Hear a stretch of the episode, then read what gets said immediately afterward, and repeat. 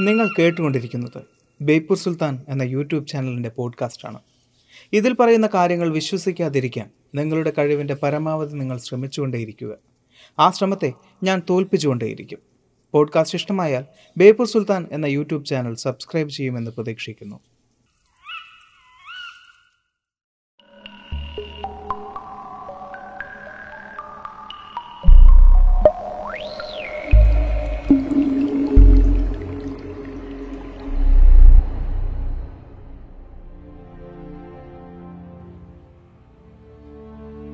Time travel സത്യമാണോ?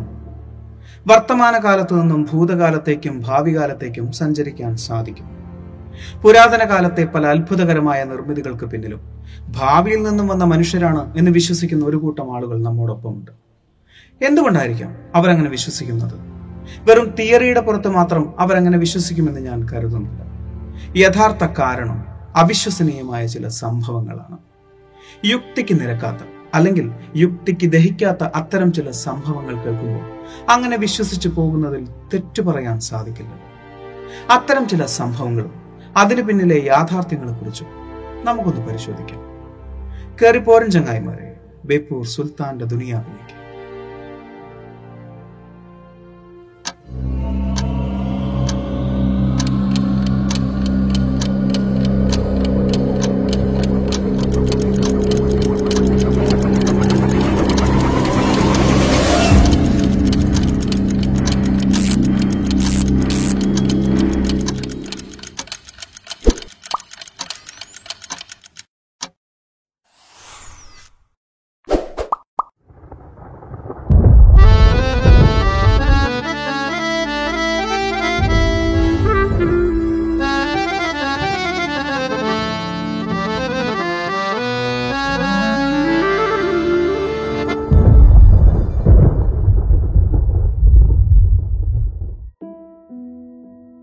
ആയിരത്തി തൊള്ളായിരത്തി പതിനൊന്ന് ജൂലൈ പതിനാല്.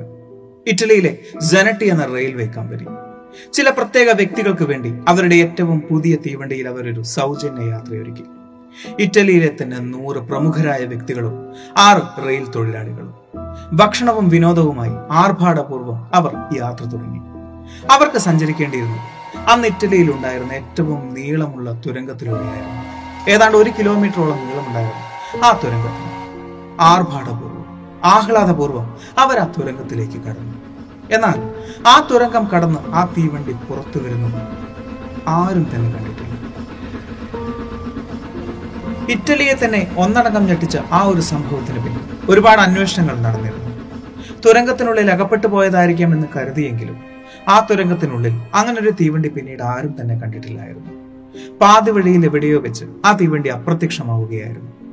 എന്തായിരിക്കാം ആ തീവണ്ടിക്ക് സംഭവിച്ചത്? അപകടം വല്ലതും സംഭവിച്ചതായിരിക്കാം എന്ന് കരുതിയെങ്കിലും ആ ഒരു തുരങ്കത്തിനുള്ളിൽ അങ്ങനെ യാതൊരു തെളിവുകളും ലഭിച്ചിട്ടില്ലായിരുന്നു. അങ്ങനെ ഒരു തീവണ്ടി ആ തുരങ്കത്തിലൂടെ സഞ്ചരിച്ചു എന്നതിന് പോലും തെളിവുകൾ ലഭിച്ചിട്ടില്ലായിരുന്നു എന്ന്. എന്നാൽ സംഭവം സങ്കീർണമാകുന്നതും മറ്റൊരു വിഷയത്തിലായിരുന്നു. ആ തീവണ്ടിയിൽ യാത്ര ചെയ്തിരുന്നു എന്ന് പറഞ്ഞു. ആ തീവണ്ടിയിൽ നിന്നും രക്ഷപ്പെട്ട രണ്ടുപേർ അവരുടെ അനുഭവങ്ങൾ പങ്കുവച്ചപ്പോഴായിരുന്നു. യാത്ര ആരംഭിച്ചപ്പോൾ മുതൽ യാത്രക്കാരെല്ലാം ആഹ്ലാദ തിമിർപ്പിലായിരുന്നു ചുറ്റുമുള്ള കാഴ്ചകൾ ആസ്വദിച്ചുകൊണ്ട് അവർ മുൻപോട്ട് പോവുകയായിരുന്നു. പതിയെ തീവണ്ടി തുരങ്കത്തിനുള്ളിലേക്ക് പ്രവേശിച്ചു. ചുറ്റും ഇരുട്ടായി മാറുകയായിരുന്നു. തീവണ്ടിക്കുള്ളിലെ അരണ്ട പ്രകാശം മാത്രം. തീവണ്ടിയുടേത് എന്ന് തോന്നുന്ന കറുത്ത പുകച്ചുരുളുകൾ പതിയെ തീവണ്ടിക്കുള്ളിലേക്ക് കയറാൻ അത് പിന്നെ വെളുത്ത പുകച്ചുരുളുകളായി പിന്നീട് അവിടെ കേട്ടത് നിലവിളികൾ മാത്രമായിരുന്നു എന്തോ വലിയ അപകടം സംഭവിക്കാൻ പോകുന്നത് പോലെ പെട്ടെന്ന് ട്രെയിൻ നിന്നതുപോലെ അവർക്ക് തോന്നി. ആ ഇരുട്ടിൽ തീവണ്ടിയുടെ ജനാലയിലൂടെ ഒരാൾ താഴേക്ക് ചാടി. അയാളോടൊപ്പം മറ്റൊരാൾ കൂടി തീവണ്ടിയിൽ നിന്നും പുറത്തേക്ക് ചാടി. എന്നാൽ അവർ നോക്കി നിൽക്കെ. അതിവേഗത്തിൽ തീവണ്ടി മുന്നോട്ട് കുതിക്കുകയായിരുന്നു. അത് വെളുത്ത പുകച്ചിലുകൾക്കുള്ളിലേക്ക് നീങ്ങി അപ്രത്യക്ഷമായി. തുരങ്കത്തിലെ കൂരിരുട്ടിൽ നിന്നും അവർ അല്പസമയത്തിന് ശേഷം പുറത്തു കടന്നു. അവർ അബോധാവസ്ഥയിലായിരുന്നു. ആശുപത്രിയിൽ എത്തിച്ചു അവരുടെ സ്വബോധം വീണ്ടെടുത്ത ശേഷമാണ് അവർ ജനറ്റി ട്രെയിനിലെ യാത്രക്കാരായിരുന്നു എന്നും അവരുടെ അനുഭവങ്ങളും അവർ പങ്കുവയ്ക്കുന്നത്. എന്നാൽ അവരെ കൂട്ടാതെ മുൻപോട്ട് കുതിച്ച ആ തീവണ്ടി തുരങ്കത്തിന് പുറത്തേക്ക് പോവാതെ പിന്നീട് എങ്ങോട്ടായിരിക്കും പോയിട്ടുണ്ടാവുക? ഈ സംഭവത്തിന് ശേഷം പിന്നീട് ആരും ആ തുരങ്കത്തിലൂടെ സഞ്ചരിച്ചിരുന്നില്ല.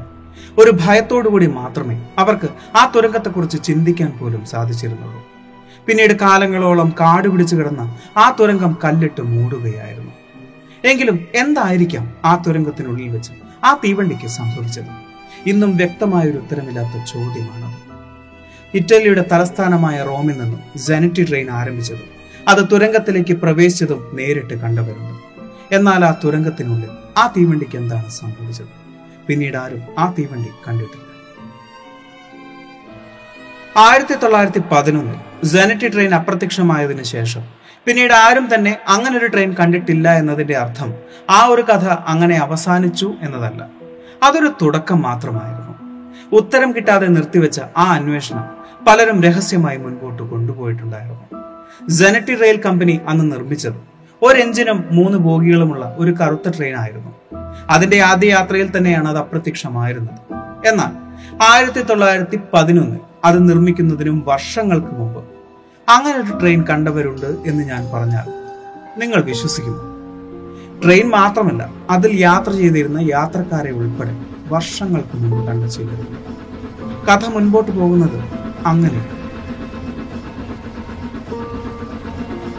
മനുഷ്യൻ യന്ത്രവാഹനങ്ങളെക്കുറിച്ച് ചിന്തിക്കുന്നതിനും വർഷങ്ങൾക്ക് മുമ്പ് ഇറ്റലിയിലെ പുരാതന നഗരമായ മൊഡീനയിലെ ചില സന്യാസികൾ.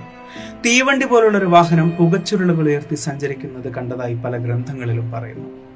അതിൽ ഒരു കൂട്ടം മനുഷ്യരെയും അവർ കണ്ടിരുന്നു. അപരിചിതമായ കറുത്ത വസ്ത്രങ്ങൾ ധരിച്ച ഒരു കൂട്ടം മനുഷ്യർ. അതായത് യുഗങ്ങൾക്കിപ്പുറം കറുത്ത കോട്ടണിഞ്ഞ മനുഷ്യരെയും കൊണ്ട് അപ്രത്യക്ഷമായ ഒരു തീവണ്ടി കാലങ്ങൾക്ക് മുമ്പ് ചിലർക്ക് മുമ്പിൽ പ്രത്യക്ഷപ്പെട്ടിരുന്നു എന്ന്. എങ്ങനെയായിരിക്കാം അത് സംഭവിച്ചത്? ഇനി അന്ന് ജനറ്റി ട്രെയിൻ തുരങ്കത്തിലൂടെ സഞ്ചരിച്ചത് ഭൂതകാലത്തിലേക്കായിരിക്കുമോ?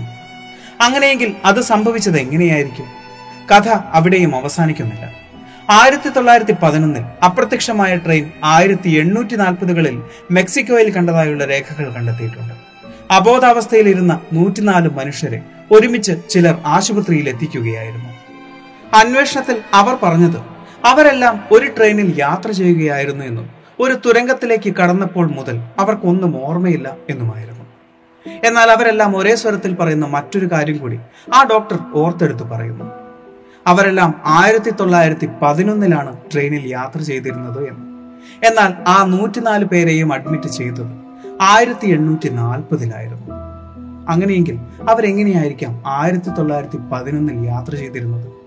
അന്ന് അഡ്മിറ്റായ ഒരാളുടെ കയ്യിൽ ഒരു തീപ്പെട്ടി ഉണ്ടായിരുന്നു. ആ തീപ്പെട്ടിയിൽ അത് നിർമ്മിച്ച വർഷവും ഉണ്ടായിരുന്നു. അത് ആയിരത്തി തൊള്ളായിരത്തി ഏഴായിരുന്നു മെക്സിക്കോയിലെ ഒരു മ്യൂസിയത്തിൽ അത് സൂക്ഷിച്ചിരിക്കുന്നു എന്ന് പറയപ്പെടുന്നു.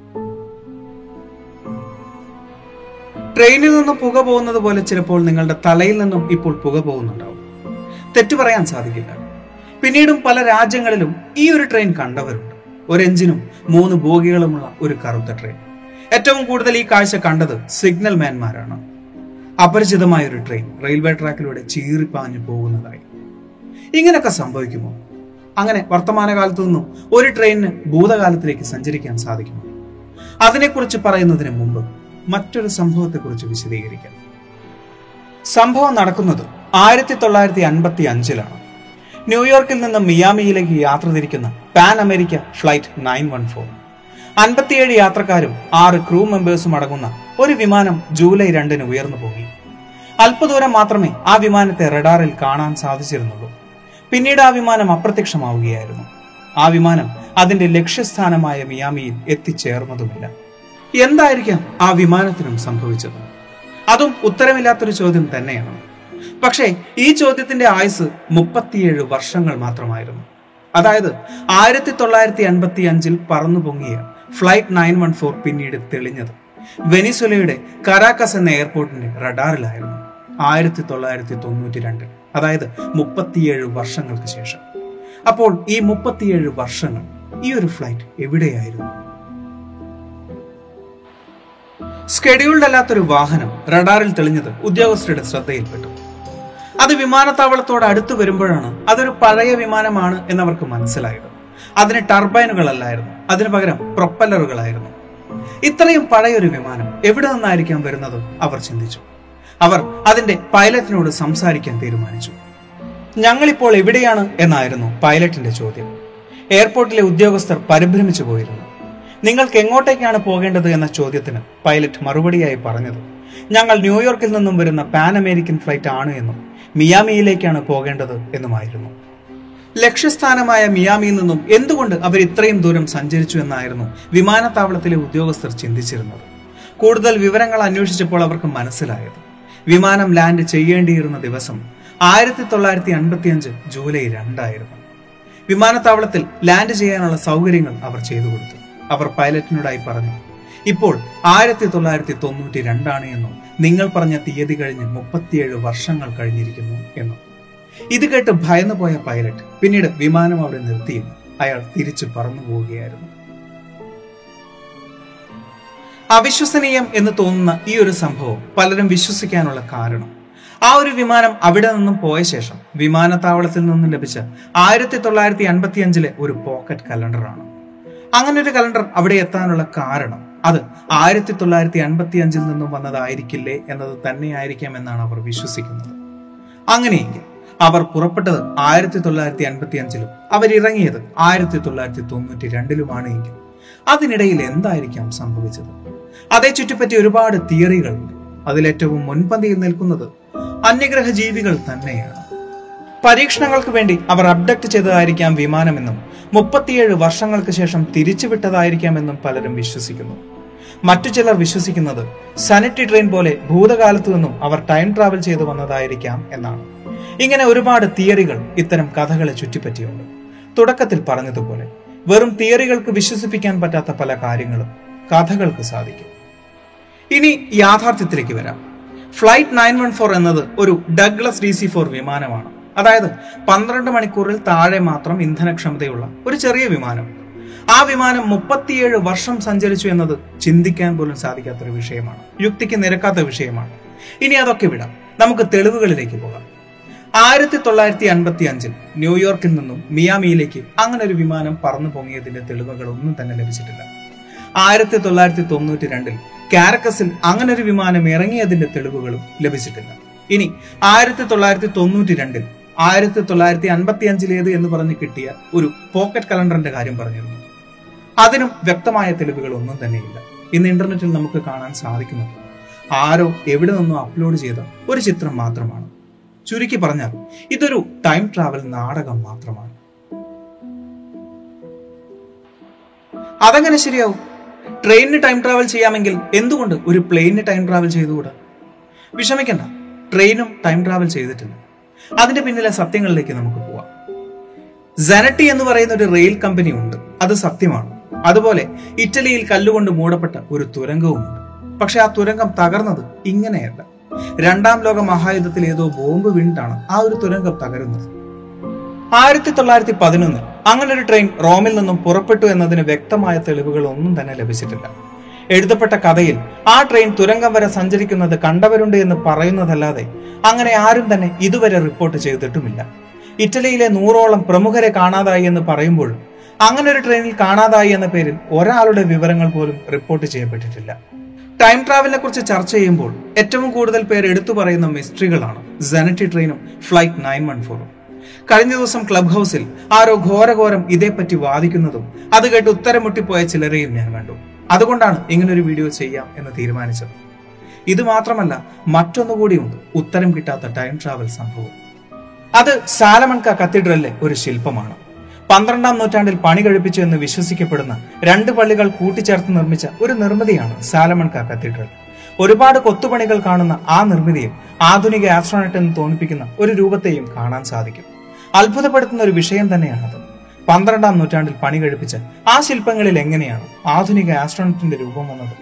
അത് ടൈം ട്രാവൽ തന്നെയായിരിക്കും. പലരും വിശ്വസിക്കുന്നത് ഭാവിയിലെ മനുഷ്യർ ടൈം ട്രാവൽ ചെയ്ത് നമ്മുടെ ഭൂതകാലത്തിലേക്ക് ചെന്നിരുന്നു എന്നും അവരെ ഇത്തരം നിർമ്മിതികളിൽ സഹായിച്ചിരുന്നു എന്നതിന്റെയും തെളിവുകളാണ് ഇപ്പോൾ നമുക്ക് ലഭിച്ചിരിക്കുന്നത് എന്നാണ്. ഒന്നുകൂടി ചിന്തിച്ചാൽ അല്ലെങ്കിൽ ഒന്നുകൂടി അന്വേഷിച്ചാൽ നമുക്ക് ഇതിനുള്ള തെളിവുകൾ ലഭിക്കും. അതായത് പന്ത്രണ്ടാം നൂറ്റാണ്ടിൽ തന്നെയാണ് കത്തീഡ്രലും കൊത്തുപണികളും ചെയ്തത് എന്നതിൽ തർക്കമൊന്നുമില്ല. എന്നാൽ ഇപ്പോൾ നമ്മൾ കണ്ടുകൊണ്ടിരിക്കുന്ന ഈ ഒരു ആസ്ട്രോണറ്റിന്റെ ശില്പം പിന്നീട് നിർമ്മിച്ചതാണ്. അതായത് പുനർനിർമ്മാണ വേളയിൽ നിർമ്മിച്ചതാണ് എന്ന്. ആയിരത്തി തൊള്ളായിരത്തി തൊണ്ണൂറ്റി രണ്ടിലാണ് കത്തീഡ്രലിന്റെ പല ഭാഗങ്ങളും പുനർനിർമ്മിക്കുന്നത്. അന്ന് അവിടുത്തെ ഭാരവാഹികളുടെ സമ്മതത്തോടു കൂടി പുനർനിർമ്മിച്ച കലാകാരൻ ചെയ്തതാണ് ഇരുപതാം നൂറ്റാണ്ടിലെ ആസ്ട്രോണറ്റിന്റെ രൂപം. അതിനെ ചുറ്റിപ്പറ്റി ആരോ നിർമ്മിച്ച ഒരു കോൺസ്പിറസി തിയറി അങ്ങനെ വിശ്വസിക്കാൻ താല്പര്യമുള്ള ചിലർ പ്രചരിപ്പിച്ചു. ടൈം ട്രാവൽ സംഭവിക്കില്ല എന്നോ സംഭവിച്ചിട്ടില്ല എന്നോ നമുക്ക് ഉറപ്പിച്ച് പറയാൻ സാധിക്കില്ല. പക്ഷെ ഉറപ്പിച്ച് പറയാൻ സാധിക്കുന്ന ഒന്നുണ്ട്. ഇത്തരം തട്ടിപ്പുകളൊന്നും ടൈം ട്രാവലിന്റെ ഭാഗമല്ല എന്നത്. ഞാൻ ഉൾപ്പെടെ ആരെങ്കിലും എന്തെങ്കിലും പറയുമ്പോൾ അത് അന്ധമായി വിശ്വസിക്കാതെ അതിനെക്കുറിച്ച് അന്വേഷിക്കാൻ ശ്രമിക്കുക. സുൽത്താൻ കഥകൾ ആരിലും അടിച്ചേൽപ്പിക്കാറില്ല. അതിനെ നിങ്ങൾ എടുക്കേണ്ടത് ചിന്തിക്കാനുള്ള ഒരവസരമായിട്ട് മാത്രമായിരിക്കണം. ഈ ഒരു വീഡിയോ നിങ്ങൾക്ക് ഇഷ്ടമായി എന്ന് വിചാരിക്കുന്നു. സുൽത്താൻ എപ്പോഴും പറയുന്നത് പോലെ സബ്സ്ക്രൈബുകൾ കൂമ്പാരമാകുമ്പോൾ പരിപാടി ഗംഭീരമാണ്. അതുകൊണ്ട് സബ്സ്ക്രൈബ് ചെയ്യാൻ അടുത്ത വീഡിയോയ്ക്ക് വേണ്ടി